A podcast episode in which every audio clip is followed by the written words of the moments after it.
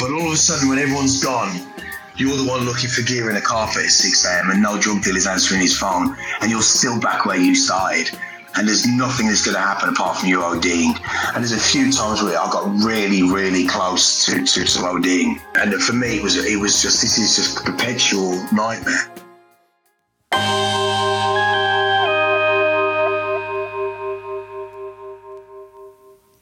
Hi, and welcome to Feeling Yourself, the podcast that encourages you to shed your shame. I'm Natalie Lee, and like most of us, shame has followed me around for most of my life. Now I'm on a journey to sexual freedom, and I want you to join me. Each week, I'll be speaking to you and some incredible guests about the themes in my book, Feeling Myself. From masturbation to motherhood, from trauma to porn, I want us to dig deep and find our true voice in a world that shames us and that certainly doesn't make our pleasure a priority. Now, let's release the shame and get you feeling yourself. Hello and welcome to Feeling Yourself. Goldie, thank you so much for coming on. I know that you're not really doing interviews at the moment, so I feel very honored. Uh, luckily, luckily I managed to pull a few strings because we have met before a few times. So I basically, yes. yeah, twisted your arm and made you come on. So I don't do them basically unless they're, yeah, I don't really do them unless they're really going to be good. Well, I am honoured. Now, let me just introduce you. I'm going to introduce you, and then you see how you think. Try and make that. it one sentence. a father, husband, author, artist, creative, genius, godfather of D&B, DJ, music producer, actor, comedian, oh, yogi, spiritualist. Bloody hell, you are a lot of things. But how would oh, you yeah. how would you describe yourself or how would you like to be remembered? Oh God. Um, hmm, how I like to be remembered? Um, well, I've, I've, always been a bit of an alchemist, a child alchemist at that, really. I think life works in reverse for me. Uh, it's good when you you get to realize that you know very little about life. And meaning that, you know, I guess purposefully, as, as the child that's learning all of the time, you know, what do you leave um, in all of it? And, and, all my heroes are dead. so I, I, kind of realized that, that all of this is, is irrelevant. I understand there's only a certain amount of time, and I've always realized that. So I try and do as much physical work, canvas work, or objects that my child will, in a house that my child will grow up in. There's a there's a really good analogy. I'm getting these great analogies later on in my life where I guess my life, if I was to, to look at my life in a, in a, in a, if it's to any of your listeners, my life is like 12 characters at a table, but there's only 11 presents. And the chair at the top of the table is empty because that's the child underneath the table with his hands over his ears screaming, Will you please be fucking quiet? because all of these different versions of me are arguing amongst themselves the ego, the, the, the, the man, the, the, the, the angry child, uh, the artist who wants space to paint.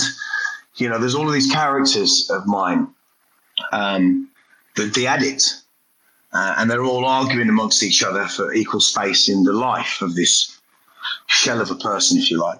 But then ultimately, the child now has a seat at the top of the table, mm. and they all have to be quiet while the child speaks. Yeah. And that's really that's kind of my my my kind of it's my own mantra of how I look at that. And before the child was hidden behind me, and I would often tell the child to be very quiet, and my anger would make him shut up. He would be scared to talk to me. So I kind of walk with the child now, if you like. I am that child, and I've always been. I think even I think even in, my, in one of my passports, I think I've got them to do it. He says, uh, career, uh, what is it? He says, your, what your job is, it's a professional child. because that's what that, that's what I am. I'm a professional child. I um, like that. But yeah, there's there's lots of different versions of me, but this is the best version of myself I could possibly be today. Um, to answer the question, whatever reason it may be, I'm really glad to be in this place where I get to remember some kind of fractures of who I might have been. Um, was that a good enough introduction for you? That that was great. I love how deep and the tangents you went on and talking about the universe and our existential existence and bloody hell. I mean, you your mind. It's not everyone's cup of tea, Natalie. It's not everyone's cup of tea. Believe your, me. Your mind works in such a different way. It's such a it's it's just so wonderful to hear you speak and to speak to you actually. It's just I love the analogies. I love hearing how you see things and it sounds like you've obviously come on a really big journey and you know, watching your children grow and marriage. And I know Mika has been a big part of your evolvement and your healing. So it's just really, really interesting hearing this. But Listen, the reason why I'm doing this podcast is because uh, of my book, Feeling Myself, which you have read. I have read actually, and I don't read. I do not read many books, um, and I felt I felt that the way that it reads is in a layman's terms, and there's a lot of books that are very complex. Yeah. I'm not that. I, I, even though I'm like, I, the dialogue comes across very complex, but I thought that the book read really well. And I think that sexuality, from my perspective, you know, I was I had a lot of child abuse, an awful lot of child abuse, um, and my anger as a young man really spilt into my adult life like you would not believe. Mm. I mean, until I'd done the Hoffman process, which is my own, I felt that the Hoffman suited me. It's not everyone's thing.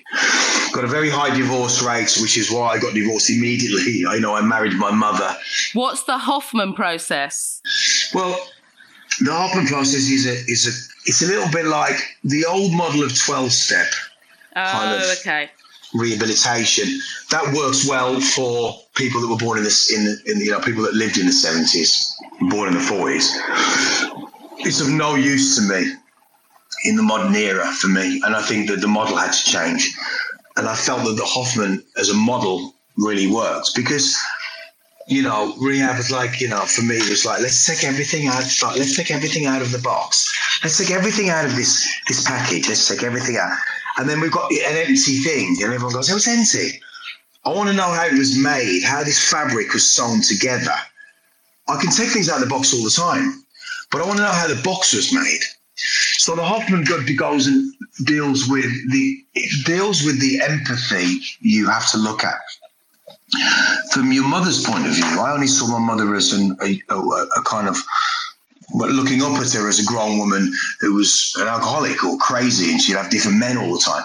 But I never saw her as a nine year old. Mm, mm. I never saw her as a woman, the girl that was thrown out of her family for, for singing in a pub or for falling in love with a, a man of darkened skin. So the Hoffman's different. Was your, was your mum white then? Was your mum white and then your dad? My mum is white. She's from yeah. Scotland. My mum is yeah. My mum's from Scotland. So if you don't, probably really don't know me, my mother's from Glasgow. Mm-hmm. She was born in the Gorbals. She ran away to Leeds to sing in a pub, and she met my father, who was working at Ford, and he went working in a Ford foundry. Mm-hmm. And he later went to London, and she followed him. And then he threw her out and beat her, or whatever else it was, and she ran off, and she couldn't go back because she was seeing a man of dark skin. Mm-hmm. Um, so, uh, so I, I, and I was never with my mother, so I had a very difficult time understanding women how could I be so betrayed by the woman that bore me? So I, my main issue for the Hoffman was abandonment. My issues of abandonment are like a tsunami, and that led to you know drugs, alcoholism. It, also led to an early kind of fame by going to New York and being a graffiti writer and dis, not destroying, but covering my environments. They would see as destroying, and creating this Zorro character. I became Goldilocks because I had locks then. And then I chopped the locks and it became Goldie. And then I'm like, shit, now I need some gold. So I then went to Miami, and people think it's because I've got gold teeth. No, I got the gold much later. Oh. And I, you know, I went to Miami and I started creating with a guy from New York, airbrushing t-shirts and making gold teeth. And I learned the craft of gold teeth because he was always fucking late. So I'd have to learn. I already knew how to take impressions of people's teeth, and uh, I had to learn how to pour cement and learn how to file and learn how to make. So I learned the craft of making this. I was very always good with my hands. So I just saw it as another art form. I then stayed, you know, in, in New York and Miami, and I went to Miami to meet my father, and I was, you know, I was 23, 21 at the time. And it was a very numbing experience meeting your father because you know that you look like him. I only knew that I looked like him because of my mother's picture on the mantelpiece, the only picture that I saw of him. You know, I'm like this, I'm going to be bald like this fella. Jesus Christ, I don't like that. I'm going to be bald. I'm definitely going to be bald. But I knew, you know, these strong price features. The point I'm making is that this numb feeling of meeting my father, like nothing had happened. Of course, from a kind of island man, it was all my mother's fault. And of course, for my mother, it was all of his fault, which led to a, quite a groundbreaking documentary um, called Saturn's Return, um, which is Smoking Dog Films. And if anyone hasn't seen it, uh, advise, I'd advise you to get Kleenex. Yeah. Um, it's an hour long documentary, and it was all about making the making of an hour long composition on my second album I'd made Timeless, it would become globally famous. You did. And then decided, which the record company did not like, I'm going to about turn and I'm going to, even at the peak of my drug addiction, the child finally came out and said, and whispered in my ear, "This is this is please don't go there. I, I can't take it anymore. You're going to die." And I made Mother, which of course bl- just blew minds. They just didn't get it.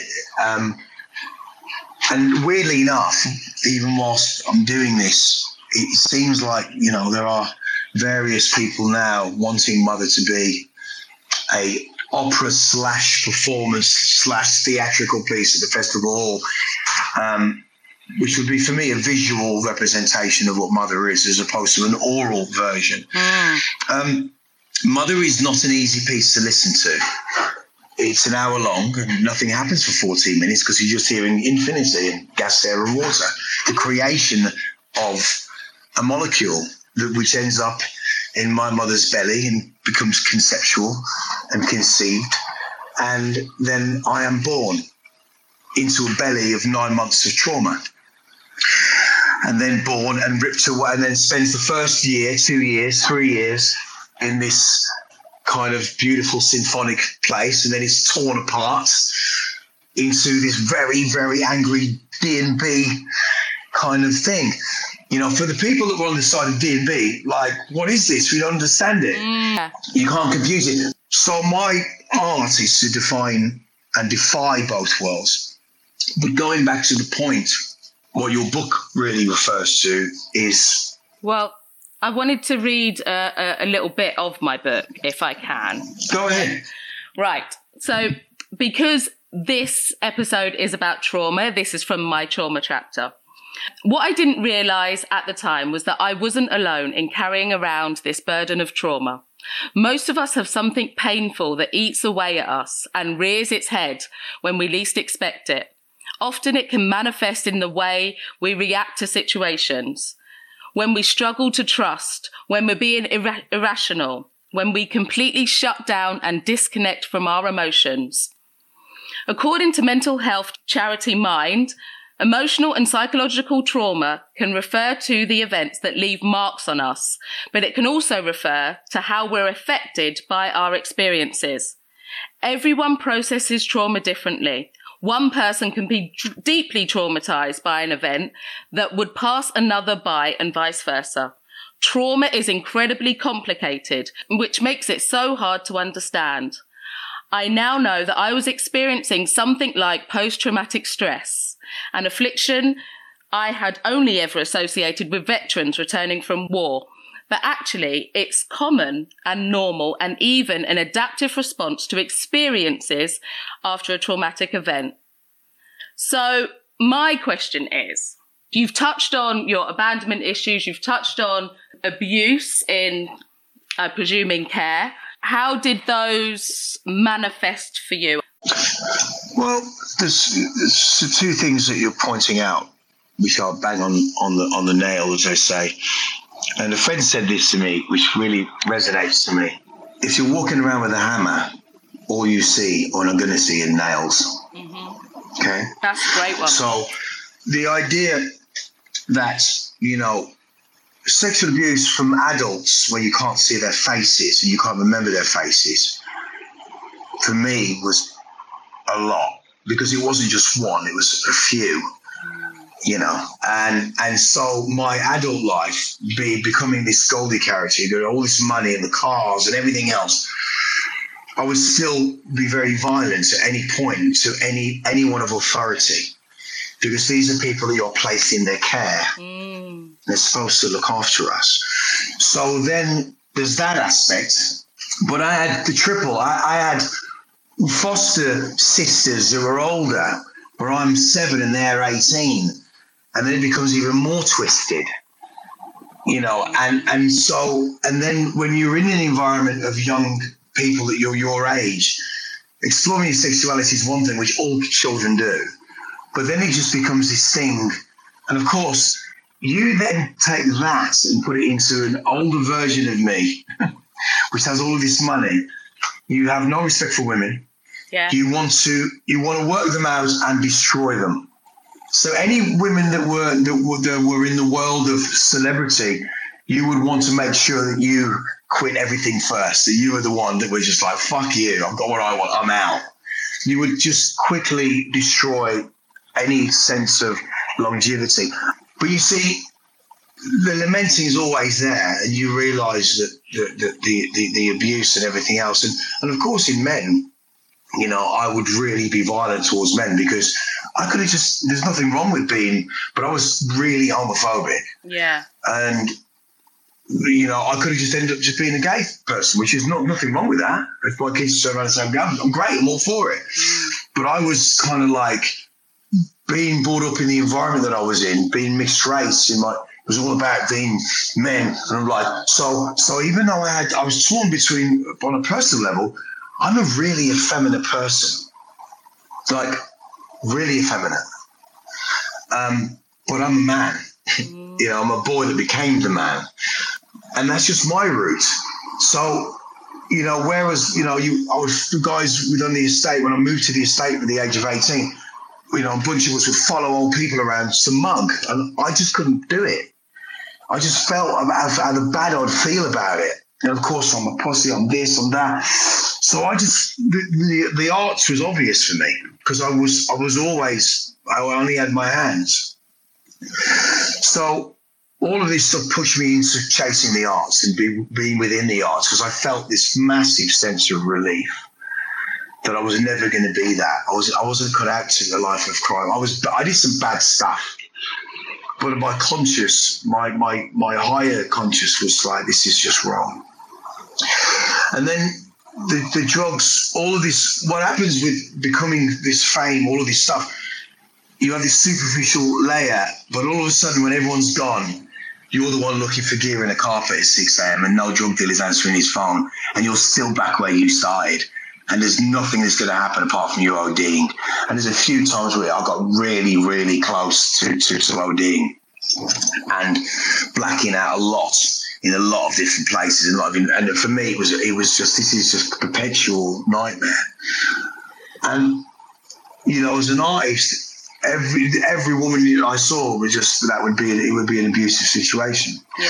so you have to uncouple all of that. And I think the Hoffman was the only thing that uncoupled all of that for me where it takes a long time to recover from the Hoffman because you're like if you take your skin off someone could light a match on the other side of the room and you'd burn um, so there's a very there's a danger between yes. coming out of the Hoffman and falling and falling even further in, uh, or, or, recovering, feeling like a recovery, and then taking a very long time for it. What's supposed to happen? you know what I mean? But for me, it took me to this this edge that I needed to be on, this edge of uncertainty it's an edge which is uncomfortable, but I made it comfortable. It's like walking on a knife's edge all of the time. But uh, my knife's edge became a place of comfort, which is a really ridiculous thing to think about. So it's kind of getting rid of the blade was the hardest thing.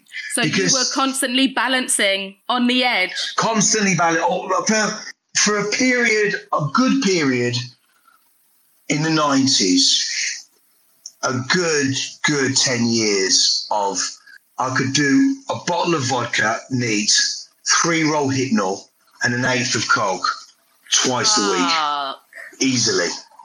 Like uh, that's that would be me. I would have Harley Street. I would have Rohit on tap, and I would need to get to I'd be minus twenty five, getting to zero. And I was doing acupuncture. I was doing all of these things to get me to zero, you know.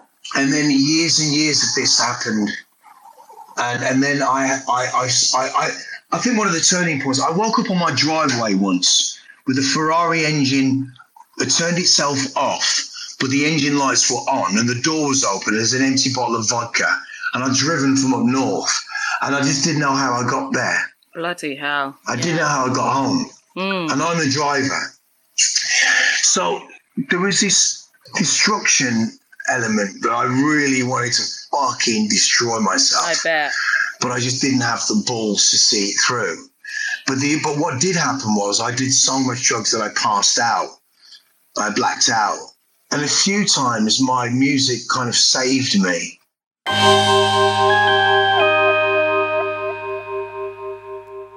Thrilled to announce that the most comfortable knickers in the world, Stripe and Stare, are supporting Feeling Yourself. When I want to be comfortable in my own skin and empowered, it always starts with good underwear. We all know the feeling of wearing uncomfortable knickers, pulling them out of your bum every two minutes, not being able to concentrate because of scratchy fabric cutting in. Well, not for bums in Stripe and Stare. And I have an exclusive discount for you if you keep listening. Did you know only 3% of the underwear market is sustainably sourced? Which is not a great start for something we wear all the time. Stripe and stare knickers are not only described by over 90% of their customers as the most comfortable knickers in the world, they are also great for the planet too, as they are sourced from beechwood trees, are softer than cotton, and also use 95% less water in their production. You will also be glad to know Stripe and Stare make essential wear and sleepwear too. All from the same soft as a cloud, sustainable fabrics, which I'm adding to my basket next. I have my eye on this lovely tie dye number. Banish that knicker guilt and shed your underwear shame with Stripe and Stare. And you can get 20% off your next purchase with the code Feeling Yourself. And one last big thank you to the comfiest knickers in the world, Stripe and Stare, for giving me the most comfortable bum and always helping me feel myself. So what you've just like talked about this. For me it feels like there was a lot of confusion. You felt you felt you were quite effeminate for a boy. You and then there was this kind of toxic masculinity. You didn't really know where you fitted in the world. It was there was so much like to grapple with growing up in care being mixed race. It's like where the fuck do you find some grounding and anchoring how do you find Well, the uh, well, I'll tell you. I'll tell you where. I'll tell you where. When I went to New York the first time, and Brim Fuentes, who visited England, wanted to see how England really was. He didn't want to be just in London at the Shaw Theatre. He wanted to see Toxteth. He wanted to see Birmingham. He wanted to see Bristol. And I met him there. And he came to Wolverhampton. It's a very famous documentary called Bombing. And it changed my life. And I went to New York and I, I felt I found all these graffiti writers that were painting trains and just painting their names. And the penny dropped. They weren't talking about give us free speech, uh, let me be free. I want to be. They just wanted to paint their names because their names was all they had. And they weren't even their real names, they were just their nicknames because they wanted to become these alter ego characters. But each one of those people that I'd met, from T Kid to, to Lee to, to, to Brim to Byron, they all had these fucked up fucking parents, man. Mm. Beyond any parenting in England, beyond that, you know, their fathers were pimps and they were on angel dust and their mothers were on crack. And I'm like, I really dodged the bullet here. So we're talking about Metropolis. Going to New York, you, you know, I'm coming from Wolverhampton in 1984, where there's Stanton's cake shops and little and Littlewoods and C&A, and I'm going to the Bronx, which has just smouldered and been burnt out by insurance claimers and it's ashes. And there are people stealing electricity and having block parties. And there are people selling drugs in high rises and it's crack and it's crazy and you will get robbed. There's, a, there's such a danger element of being in that environment, but there's also this thing that you see, which all the guys slinging and hustling are on the corner, and all the guys that are the effeminate side of that are breakdancing and painting. Right. And they've already their dads have come out of gangs. Their dads have come out of gangs. All of these these these people were in they were in gangs. So you got people that you that I knew that were graffiti writers that had bodies on them, but they found this thing in the art, which kind of as fucked up as they were, it saved them. And and so jo- joining, you know, my crew, which is TATS Cru, which is from the Bronx, Brim and Bio and Nicer and Tika, which I'm still with today have now become these profound graffiti writers that paint for the city, acknowledged by the mayor. You know, it doesn't come without the trials and tribulations. And what has this got to do with what I'm saying? What it's got to do with is that I found the arts. I found something.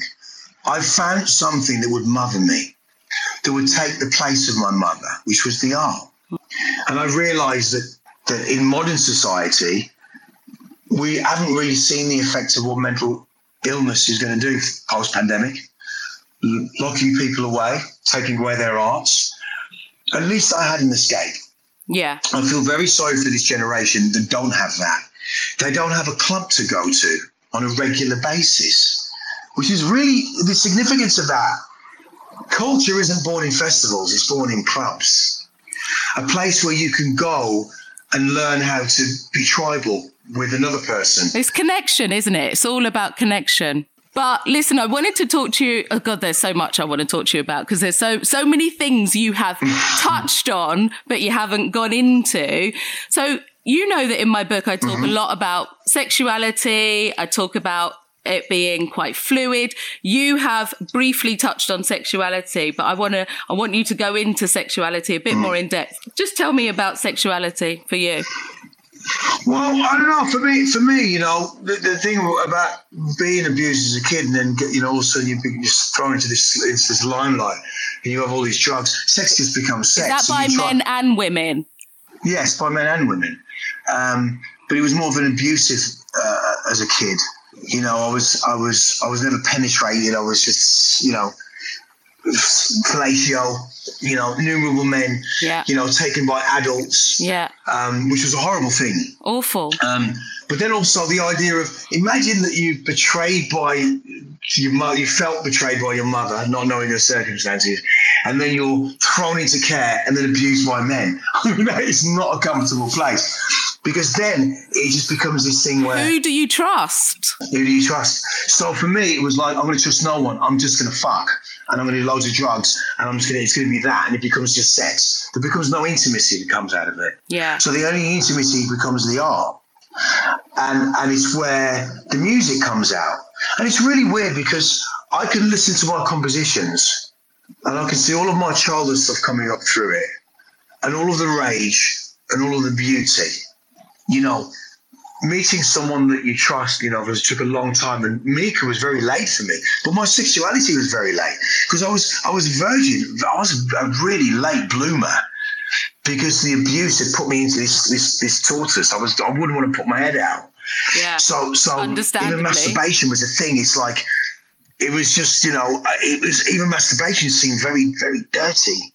It seemed like it's it's some it's abuse. It's, it's, it's I'm doing it to myself and of course, with the drugs, you then it becomes another perpetual thing because you end up into, into, into porn and all these other things. It becomes mm. crazy. And then you kind of have to unlearn all of this stuff. And, and that's been a real, excuse the word, pleasure in my later life. Yeah. Um, with my relationship. Um, but then it's all about the honesty on the table and how you really feel and what turns you on and what doesn't turn you on. And I, I guess without too much detail, yoga allowed me to feel like I'm feeling it, mm. and my mind's in line with the way that I'm ejaculating, and my mind's in line with the way that my woman's ejaculating at the same time. Woo! at the same time, as opposed to being something where, well, you finished, well, I'm done. You ready to go again? All right, cool. Sit up. And, and that's important. And, and I think that my sexuality is just where I need it to be. Um, but exploring my sexuality, you know, and this is the thing, I would explore that sexuality when I was free reign everywhere. Because as a child, I was, I was, it was, it was only abusive. It was imposed. I was so embarrassed about it for my later. And, and, and so to me, when when you're talking, it feels like you've almost have had two separate lives. Do you feel like there was an old you and a new you? And where was the turning point? Do you think, if if that is the case? There's, there's, there are no without sounding too. There are always turning points on a wheel, depending where your jump off point is. Suddenly, when life goes past you, you realise, oh my God, there are waypoints in life. There are key waypoints of Yes, change yeah. that I can actually map out. And and one of the waypoints, for for example, was this uh, set of poetry in the back of the first book in Nine Lives. The book was meh. It was about your ego. But, but in the back of the book are these 18 affirmations. And one of them is sitting sitting opposite uh, this chair named Pain, which is a version of me which is just pain, which I like to see because it's just pain. And, I, I'm trying to tell Pain that he has no longer, no longer, or she has, or they have the energy of pain has no longer any purpose in my life because it's becoming debilitating, it's tiring because it's coursing through my veins over and over again. And I had a bender for about four or five days, and I woke up and next to the bed was a record mailer with really lovely handwriting. My handwriting, I do got to say, my handwriting's lovely. I write in capitals, always have done as a Yes, writer. I always I write in know capitals. that. But it's almost like a script. It's, it's a script, right?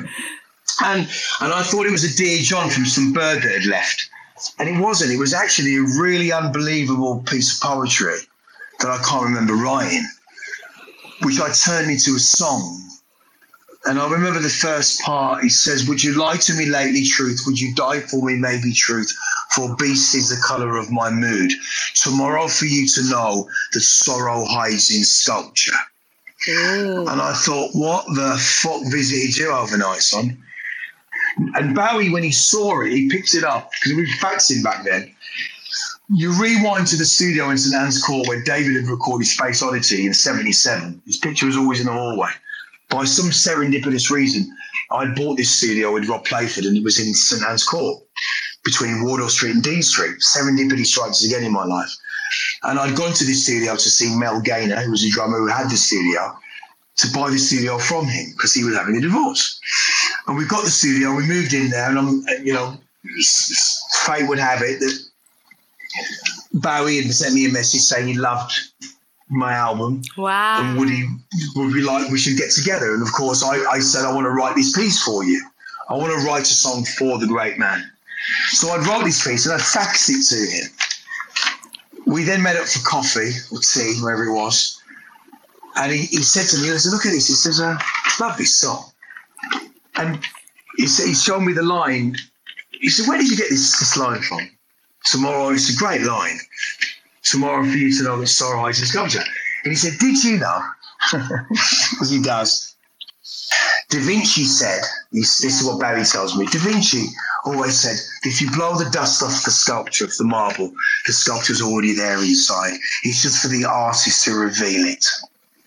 And that was so profound for me because it meant that if you're seeking the truth inside something, you just got to persevere with it and it will come so that's kind of what I, I've I've kind of that turning point we're talking about was the kind of child saying, just make the music, do the art, you're sick of this shit. So the boy, you know, I then went to the Hoffman, I then started recovery.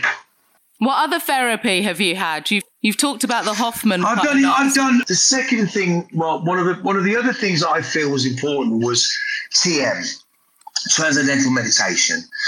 It, it gets me to a place of calm. People think meditation is about, oh my God, it's just so black and there's nothing there. Oh, no, there's stuff there. And it keeps coming at you. You've got to just be able to repeat your mantra. You can't say what it is. You go to a person, they come to you and they tell you this mantra. It's yours. My wife doesn't know my, my mantra. No one knows my mantra. Only I know. Only me and the boy. And I repeat the mantra until it just keeps going and keeps going and keeps going. It gets longer, it gets shorter, it gets faster, it gets slower. And I repeat the mantra until I get into a state of where I go away from it and it comes back. And when you know it's gone away, you bring it back. Meditation is about knowing that you will think of something else. Things will come, which is cool. So I found TM very interesting. And then for me, Chi, Tai Chi, which was taught to me by my daughter's Coco's uh, school teacher, is from Boston. And um, I did Tai Chi yesterday, actually. Um, I like my Tai Chi. My yoga is the most constant stream. Okay. It's 13 years deep. Wow. It'll be 14 years next May. I've just had my anniversary, and it's constant. You know, it's it's it's three to five times a week, depending on the tour. You know, I I, I, I my, my yoga is constant, man. It's a it's a constant healer because again we busy ourselves with the physicality to clear the mind and to get to a state of breathing. Um, and it's not everyone's cup of tea. People go, oh, hot yoga, oh, that Bikram stuff, oh, and it's hot. You know, 42, 44, some studios. I've grown up in clubs. I like heat. the heat is intolerable. Intolerable. The first three yoga lessons in Soho, uh, which is called Soho Yoga, I walked out of. I effed and blinded. Fuck this shit, man. Fucking bollocks, man. fucking shit.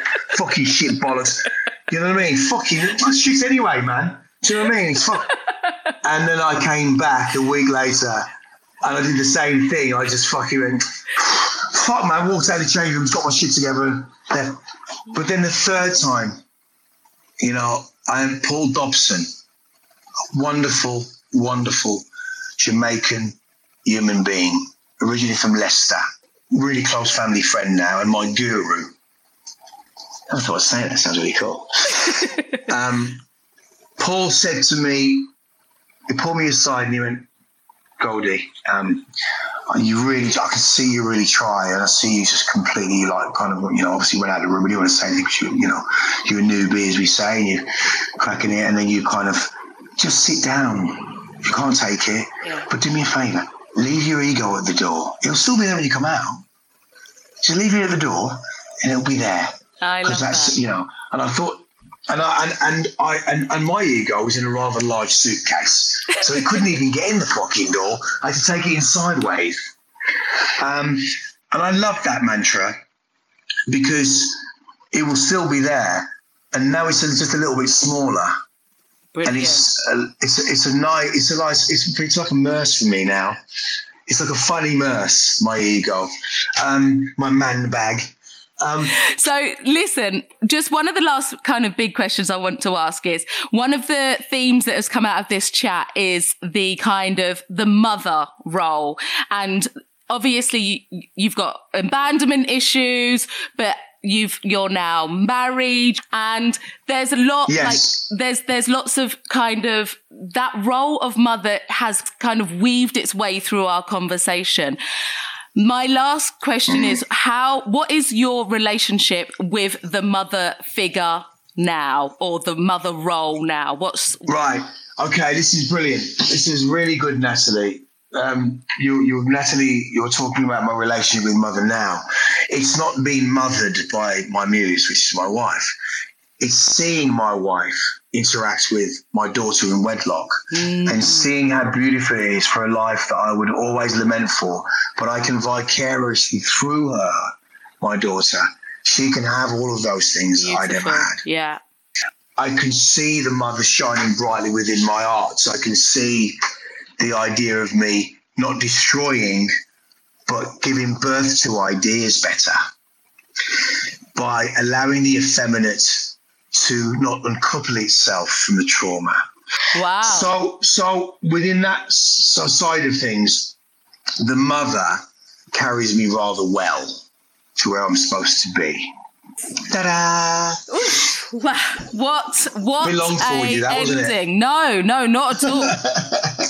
Now, listen, just to round up, just tell me what you brought to, that makes you feel yourself. This is um, uh, Goro. Um, Right. I have several Goros. They. It was a native Japanese guy. He's no longer with us. His daughter took over. There's only one place you can buy them in Japan. Um, and to buy one, you have to kind of be in a queue and you have to be invited to go to the place to buy them. It's called a Goro, G O R O.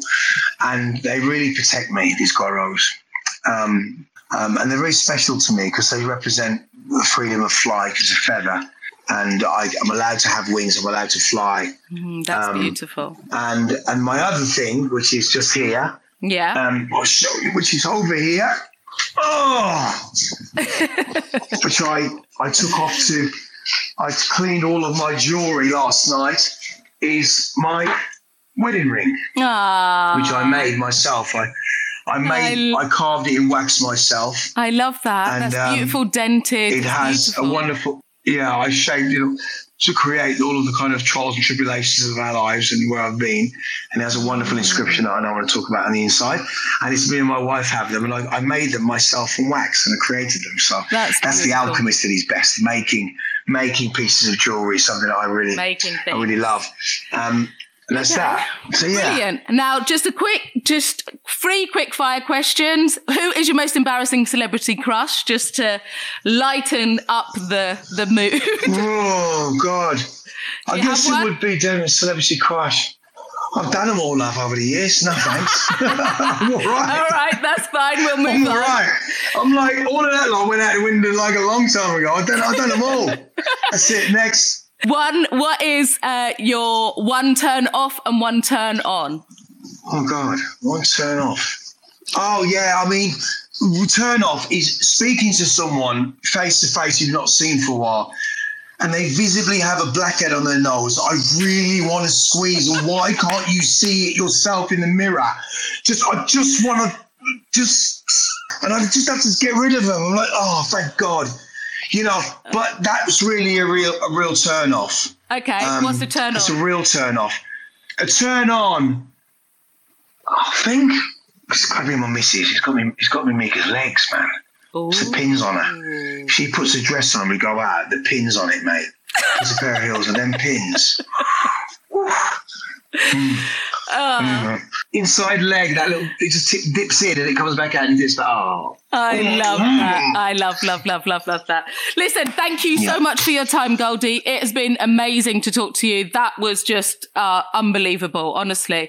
And hopefully our listeners know, I well, hope I they know. bored you. No, they know a lot more about you now, and so do I. And I think it just helps us to understand you better. So thank you so much for that. Peace and love, and enjoy the rest of your day. Thank you so much for listening to Feeling Yourself. I really hope that by sharing my story and those of my guests, we can further the conversation around shedding shame and start to prioritize our pleasure collectively. I have loved hearing everyone's responses to my book. Oh my God, it was so difficult to write, but ultimately very, very healing. And hearing all of your amazing feedback has just made it even more worthwhile. And Stripe and Stare have also kindly offered to give away a box of four of the most incredible knickers to one of our listeners each week. All you need to do is tag me on Instagram at Style Sunday with your copy of my book, and I'll pick one of you at random each week. If you enjoyed this podcast, please subscribe and leave us a great review. It really helps others to find us and could help someone else on their journey to shed their shame too. I'll see you next time. Until then, I hope you all enjoy feeling yourself.